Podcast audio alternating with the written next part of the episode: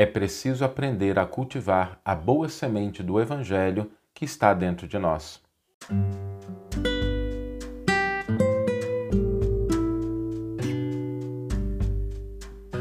Você está ouvindo o podcast O Evangelho por Emmanuel, um podcast dedicado à interpretação e ao estudo da Boa Nova de Jesus através da contribuição do benfeitor Emmanuel. Hoje nós vamos refletir sobre como cultivar os valores do Evangelho em nós. É importante a gente lembrar que nos 20 séculos que marcaram o surgimento do cristianismo na Terra, a humanidade fez progressos notáveis e importantíssimos. A gente não pode menosprezar isso. A gente olha a maneira como a gente vivia há dois mil anos atrás, a maneira como a gente vive hoje, os setores da cultura, da inteligência avançaram enormemente e nós não podemos menosprezar essas conquistas. Uma delas, extraordinária, nos possibilita estar aqui, ainda que não fisicamente juntos, mas reunidos simultaneamente em torno do Evangelho, em torno da proposta do Cristo. São avanços extraordinários. Mas ao lado desses avanços, nós ainda lutamos para conquistar os valores iluminativos, as orientações do Evangelho que nos foram dadas. Essa batalha não é uma batalha externa, ela é uma luta interna em que muitas vezes entram em conflito a nossa animalidade, os nossos valores anteriores e a busca, o desejo que a gente tem de desenvolver uma espiritualidade mais profunda. Essa batalha ela se dá no nosso campo íntimo. E é importante nós identificarmos como é que a gente pode vencer isso. Como é que a gente pode, de fato, trazer os valores do Evangelho para dentro do nosso coração, a gente atender aquela proposta do Cristo de fazer brilhar a nossa luz. Então, nós vamos passar aqui por quatro passos importantes para que a gente possa cultivar os valores do Evangelho dentro de nós e fazê-los crescer, florescer, prosperar, se desenvolver no nosso mundo íntimo. O primeiro passo, e o mais importante deles, é reconhecer o que nós já conquistamos.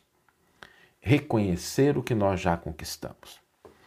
Às vezes, a gente não olha muito para o que a gente já conquistou. E eu tenho certeza absoluta, todos de nós que estamos aqui ao vivo ou ouvindo, vendo depois, temos algum valor do Evangelho já adquirido, mesmo que seja em forma de semente. Aí algumas pessoas podem dizer assim, Saulo, mas eu não tenho nenhuma semente, então tem o solo, já é muita coisa, né? já é um campo importante, o solo da oportunidade da vida o solo do dia de hoje, temos o solo. Eu acredito que todos temos semente, mas se alguém acha que não tem, lembremos que temos pelo menos o solo das oportunidades. Por que, que é importante a gente começar pelo reconhecimento daquilo que a gente já tem? Porque ninguém cultiva o nada. Ninguém desenvolve aquilo que não reconhece. Ninguém aperfeiçoa aquilo que não acredita que já possui. Imaginemos um agricultor que ao invés de cultivar aquilo que ele tem, ficasse dizendo o seguinte: ah, mas eu não tenho a semente. Ah, mas eu não tenho adubo. Ah, mas eu não tenho isso. Ah, mas eu não tenho aquilo. Mas falta esse negócio. Olha a dificuldade que eu tenho para lidar com o sol. E a falta. Imaginemos alguém que focasse nesses aspectos da ausência, da escassez, daquilo que ele não possui.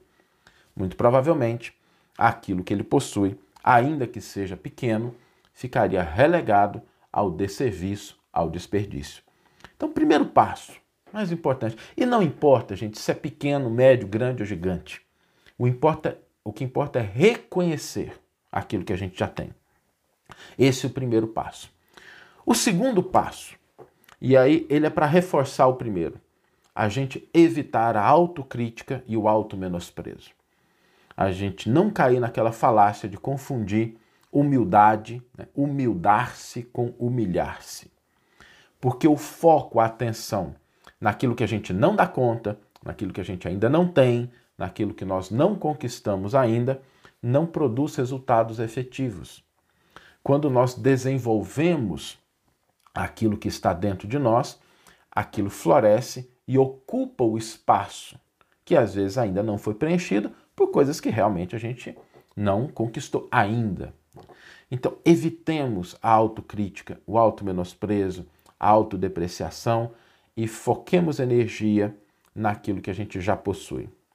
Terceiro passo importante: reconhecer o espírito de sequência da natureza. A gente não planta um pé de melancia de manhã e colhe a fruta ao entardecer. Isso não existe. A semente precisa ser colocada, precisa ser adubada, regada, ela tem o tempo da germinação, do crescimento, do fortalecimento, da floração, dos frutos, do amadurecimento, e só então a gente tem a possibilidade de colher os frutos. Acontece que muitas pessoas se angustiam porque veem o alvo, veem o que desejam, nada de errado com isso, mas esquecem que tem uma trajetória e que essa trajetória ela é marcada por acertos, por desacertos, por vitórias, por aprendizados. E esse é o espírito de sequência. Ninguém sai da semente para o fruto de uma hora para outra. E entender isso nos ajuda a lidar com serenidade com a proposta da construção, da edificação, do desenvolvimento dos valores do Evangelho em nós. Olhar aquilo que nós temos com consciência. Se temos uma pequena semente, ela precisa de cuidado, de zelo e ela vai se desenvolver, mas ela não vai produzir frutos da noite para o dia. Não é possível que a gente faça isso. E a gente fica. Por que, que esse espírito de sequência é importante? Deixa eu aprofundar um pouquinho isso. Para que a gente se alegre, a gente se motive com aquilo que está germinando. Eu me lembro há alguns meses atrás, eu comecei com a minha filha aqui a fazer uma, uma pequena hortinha de ervas aqui em casa e uh, foi muito interessante que a gente pegou algumas sementes de coentro e a gente plantou ali e a gente ficava naquela expectativa, né? A gente regava todo dia de manhã na expectativa de se vai crescer, se não vai, se vai dar certo. E eu me lembro da alegria quando germinou aquela primeira folhinha pequenininha, frágil, né, minúscula, né? A gente teve que procurar ali, mas chegamos à conclusão de que era. Então, é para isso que serve o entendimento do espírito de sequência da natureza, para que a gente possa se alegrar com os pequenos passos, com as pequenas conquistas, com o pequeno avanço, porque ele é que mostra que a gente está no caminho certo. Ele é que é a promessa de que mais tarde as coisas podem funcionar da maneira como a gente está esperando.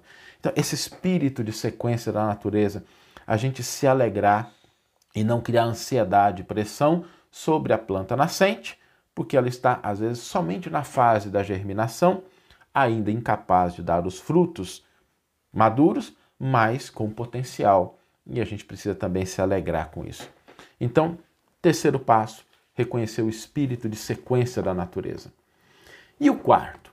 Bom, reconhecemos a semente, sabemos que não vale ficar focando no que nos falta, a gente entendeu que é um espírito de sequência, agora vamos cultivar. É preciso cultivar essas sementes. E para cultivar as sementes do Evangelho em nós, existem duas coisas. Assim como as plantas precisam de água e sol, dois elementos são fundamentais para cultivar as sementes do Evangelho em nós. O primeiro deles, o desenvolvimento da consciência. A consciência que se desenvolve, que se fortalece, e a gente precisa entender que consciência não é julgamento.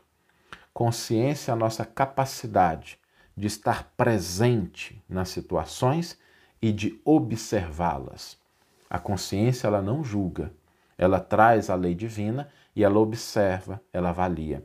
O cultivo da consciência se dá através da oração, através da meditação, através da boa leitura, através do estado de presença nos momentos em que a gente está, porque muitas vezes a gente vai cultivar as pequenas sementinhas e ao invés de prestar atenção nelas, a gente fica prestando atenção em muitas outras coisas, lembrando o que tem que fazer, do que a gente não conseguiu, do que o outro precisa fazer, e a nossa mente se dispersa, e a mente dispersa, ela não concentra energia. Aqui tem uma frase, não vai aprofundar muito isso, porque não é o objetivo, mas se a gente puder lembrar disso, né? Tudo o que a consciência ilumina, floresce. Tudo o que a consciência ilumina, floresce. Esse é o primeiro passo. Segundo elemento, para que a gente cultive essas sementes do Evangelho em nós: a nossa boa vontade, a nossa boa disposição, as nossas, as nossas boas energias, a nossa alegria. Lembremos que Evangelho, na sua acepção original, a palavra Evangelho, ela significa boa nova, boa notícia, notícia alegre. Então, ofertar a nossa boa vontade.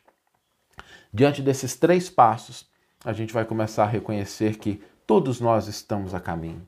Alguns já possuem algumas sementes, outros possuem solo, alguns já têm algumas plantas crescendo, outros já estão dando fruto e não é importante o estado em que cada um esteja, mas a ação constante para desenvolver, para reforçar as virtudes, aquilo que nós já trazemos de positivo em nós, porque é somente cultivando o bem, cultivando o amor, cultivando a paz, cultivando a fraternidade no solo íntimo do nosso coração, é que esses elementos vão crescer e vão se converter na grande árvore do Evangelho que vai nos abrigar e pode abrigar a muitos que estão caminhando conosco.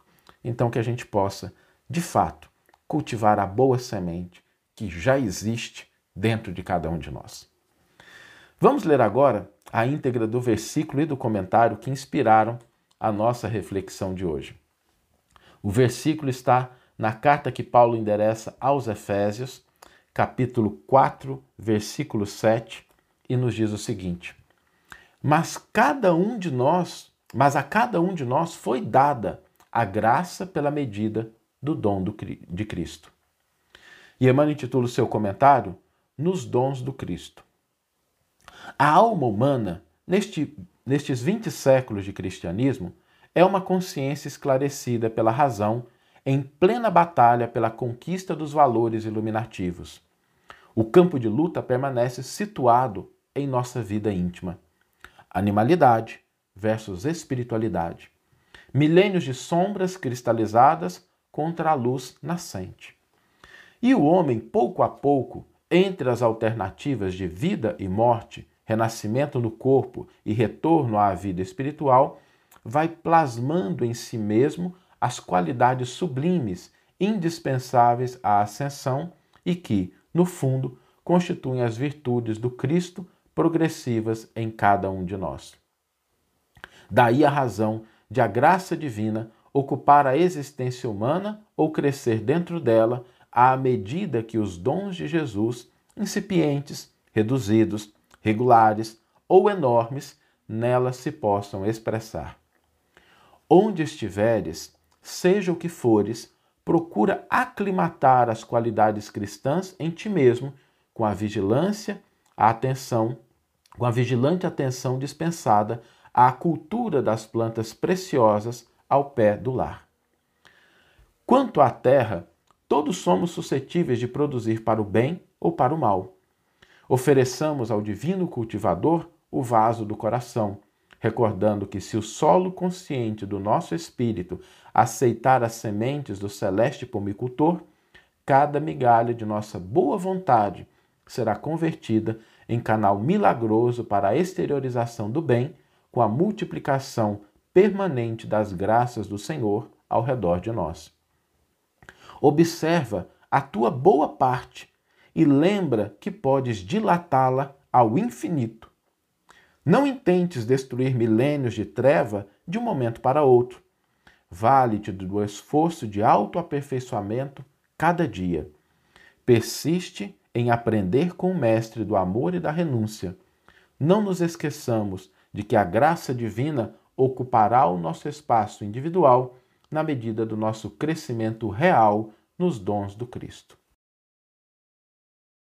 Que você tenha uma excelente manhã uma excelente tarde ou uma excelente noite e que possamos nos encontrar no próximo episódio. Um grande abraço e até lá!